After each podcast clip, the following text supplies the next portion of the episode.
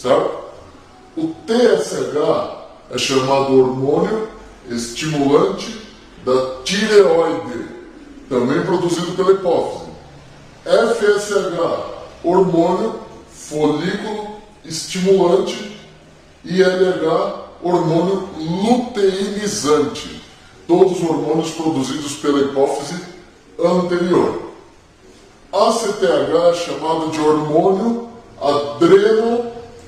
adrenocórtico-trófico, também na hipófise anterior, e prolactina, PRL, são todos hormônios produzidos pela hipófise anterior, certo? Então são seis hormônios. A, a, a hipófise posterior ou neurohipófise vai produzir dois hormônios. São o ADH e a ocitocina, que você pode chamar também de oxitocina. E o ADH, que é o hormônio antidiurético, que vocês viram na aula 32 para que ele serve. Se você não assistiu, assiste lá, clica aí, aula 32. Você vai ver a função do hormônio ADH. A tireoide, ela fica localizada no pescoço. Você tem a cartilagem tireoide, que é o gogó. Então, o gogózinho é a cartilagem tireoide. Dois dedinhos para baixo, você tem a glândula tireoide. Aí você está se perguntando, não é tireoide? Tanto faz, amiguinho. O nome tireoide ou tiroide vem dessa região aqui, que é a região tireoidea tá? que é a região próxima ao osso ióide, tudo bem? Então tudo que tem aqui no pescoço tem essa denominação ióide, tudo bem? Os músculos são chamados supra ou infra-ióideos. Tudo que está aqui no pescoço tem essa terminologia ióide, beleza? Então vamos lá para a glândula tireoide. A glândula tireoide parece uma borboletinha, ela fica aqui no seu pescoço, tranquilo? E ela produz dois hormônios importantíssimos para o seu metabolismo global, e um hormônio importante no metabolismo do cálcio. Os dois hormônios importantes são chamados de T3 e T4.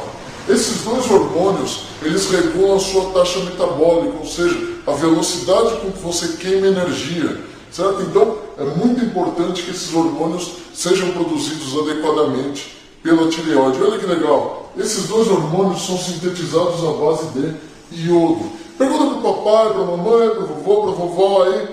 Se na década de 50, 60, quando eles eram pequenos, não tinha um monte de gente pescoçuda, assim, com o pescoço bem gordo. Aquilo era chamado de bócio, o tal do bócio endêmico. O bócio era causado pela falta de iodo. Hoje em dia o sal tem que ter iodo. Pode ver o sal de cozinha aí, o sal é iodado.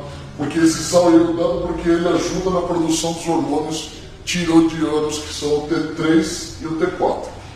O T3 ele também pode ser chamado de triiodotironina. Está vendo o nome iodo? Está no nome dele.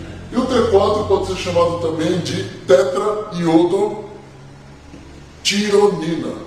O T4 também é chamado de tiroxina, certo? Então a tireoide produz o T3 e o T4 e um outro hormônio chamado calci calcitonina. É muito comum em prova o pessoal escrever calcitocina confundindo com a ocitocina. Então não confunde, porque esse aqui é calcitonina e o hormônio da hipófise é chamado de ocitocina. Beleza? Maravilha. Então a tireoide está aqui no pescoço. É uma gravata borboleta que a gente tem aqui no pescoço. Vocês estão vendo quatro pintinhas aqui na, dentro da tireoide? Essas quatro pintinhas são as glândulas paratireoides. Elas ficam mais na porção posterior dessas asas da, da tireoide e elas vão produzir um hormônio importantíssimo aqui, ó,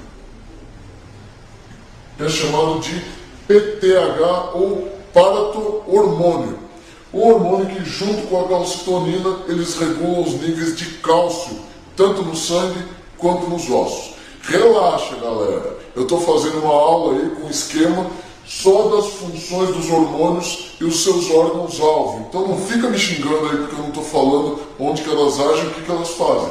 Primeiro vocês precisam saber quais são as glândulas e os hormônios produzidos por ela. Aí depois a gente parte para a parte funcional, para a fisiologia, beleza? Então para de me xingar, tá? O PTH, então, junto com a calcitonina, vai regular o metabolismo do cálcio.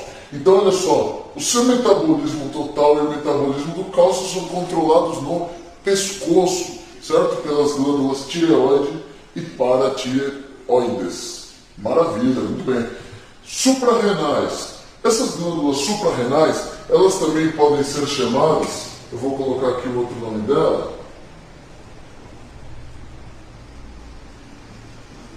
elas podem ser também chamadas de adrenais, certo? Elas são chapéuzinhos, chapéuzinhos não, elas são chapéuzinhos que ficam em cima dos rins. Pode ver, seu rim tem um gorrinho. Esse gorrinho que tem em cima dos rins é chamado de suprarrenal ou adrenal.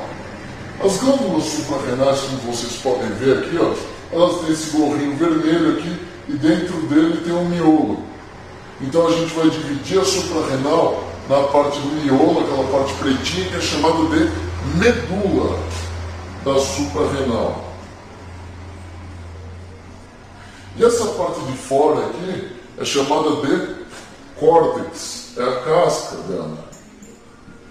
Então a casca de um órgão é o córtex, o miolo de um órgão é a medula. Então basicamente as suprarrenais elas produzem dois hormônios na medula e dois hormônios no córtex. Vale a pena salientar aqui, a medula da suprarrenal ela não depende da hipófise para funcionar. O córtex da suprarrenal precisa da hipófise para funcionar, tanto que tem um hormônio aqui ó, que chama ACTH, hormônio adreno córtico trófico, é o hormônio que faz o córtex da suprarrenal funcionar, certo? Então, os, os hormônios produzidos pela medula da suprarrenal são dois que você conhece bem.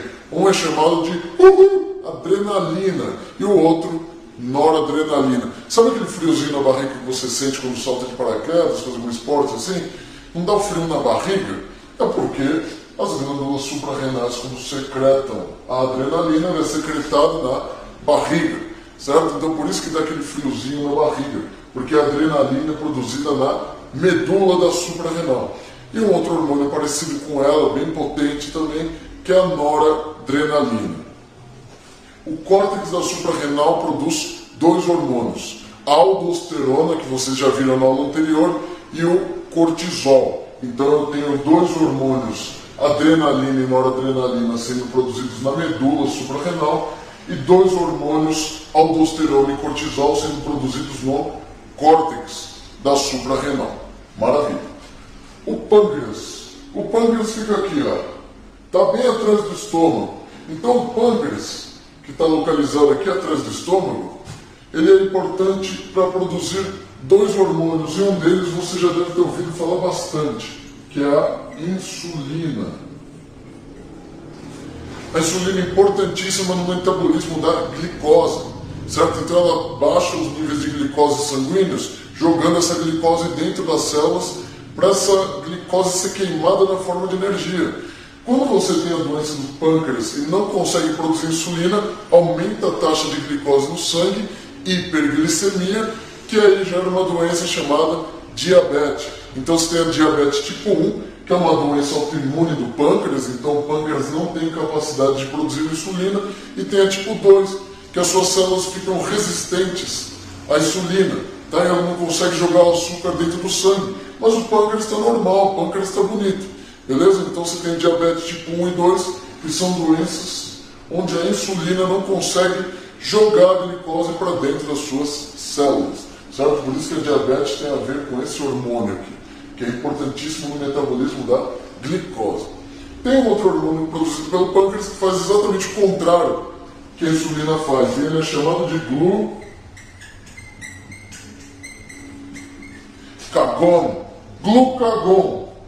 O glucagon faz o contrário da insulina. Então, se a insulina tira o açúcar do sangue e joga dentro da célula, o glucagon tira da célula e aumenta as taxas sanguíneas de açúcar. Você se pergunta, mas isso é bom? Sim, quando você faz atividade física, você precisa de mais açúcar para os músculos e para o cérebro. E esse açúcar vai ser retirado de alguns lugares através do glucagon ele vai disponibilizar mais açúcar para suas células utilizarem, maravilha.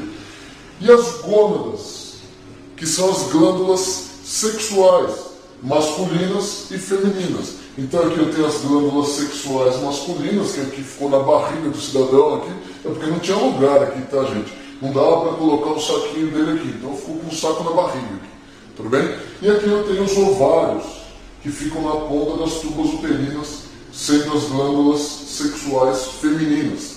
Então, tanto as glândulas sexuais masculinas como femininas são chamadas de gônadas, certo? Então, a gônada masculina é chamada de testículo e a gônada feminina são os ovários, certo? O homem tem dois testículos, você sabe, já tomou bolada nele, então tem dois, não basta doer um, tem que ter dois, e a mulher tem os ovários, um de cada lado ali, beleza? Qual que é a função das gônadas do ponto de vista endócrino? Do ponto de vista endócrino, as gônadas produzem os nossos hormônios sexuais. Então, no caso do hormônio sexual masculino, eu tenho a produção lá nos testículos de testosterona. Então, a testosterona é o hormônio sexual masculino e é produzido no cérebro, quer dizer, no, no testículo masculino. Tudo bem que cérebro, tá? Então é produzida no testículo. Os ovários, por sua vez, produzem dois hormônios principais para a mulher que são o estrógeno. Mas estrogênio? Tanto faz, amiga. Estrógeno ou estrogênio. É o principal hormônio sexual feminino. E um outro hormônio produzido pelos ovários, que é chamado de progesterona. Além disso, o ovário também produz um outro hormônio chamado relaxina, mas é só durante parto ali e não vem ao caso agora. Então, basicamente, é importante salientar que os testículos produzem testosterona e os ovários produzem estrógeno e progesterona.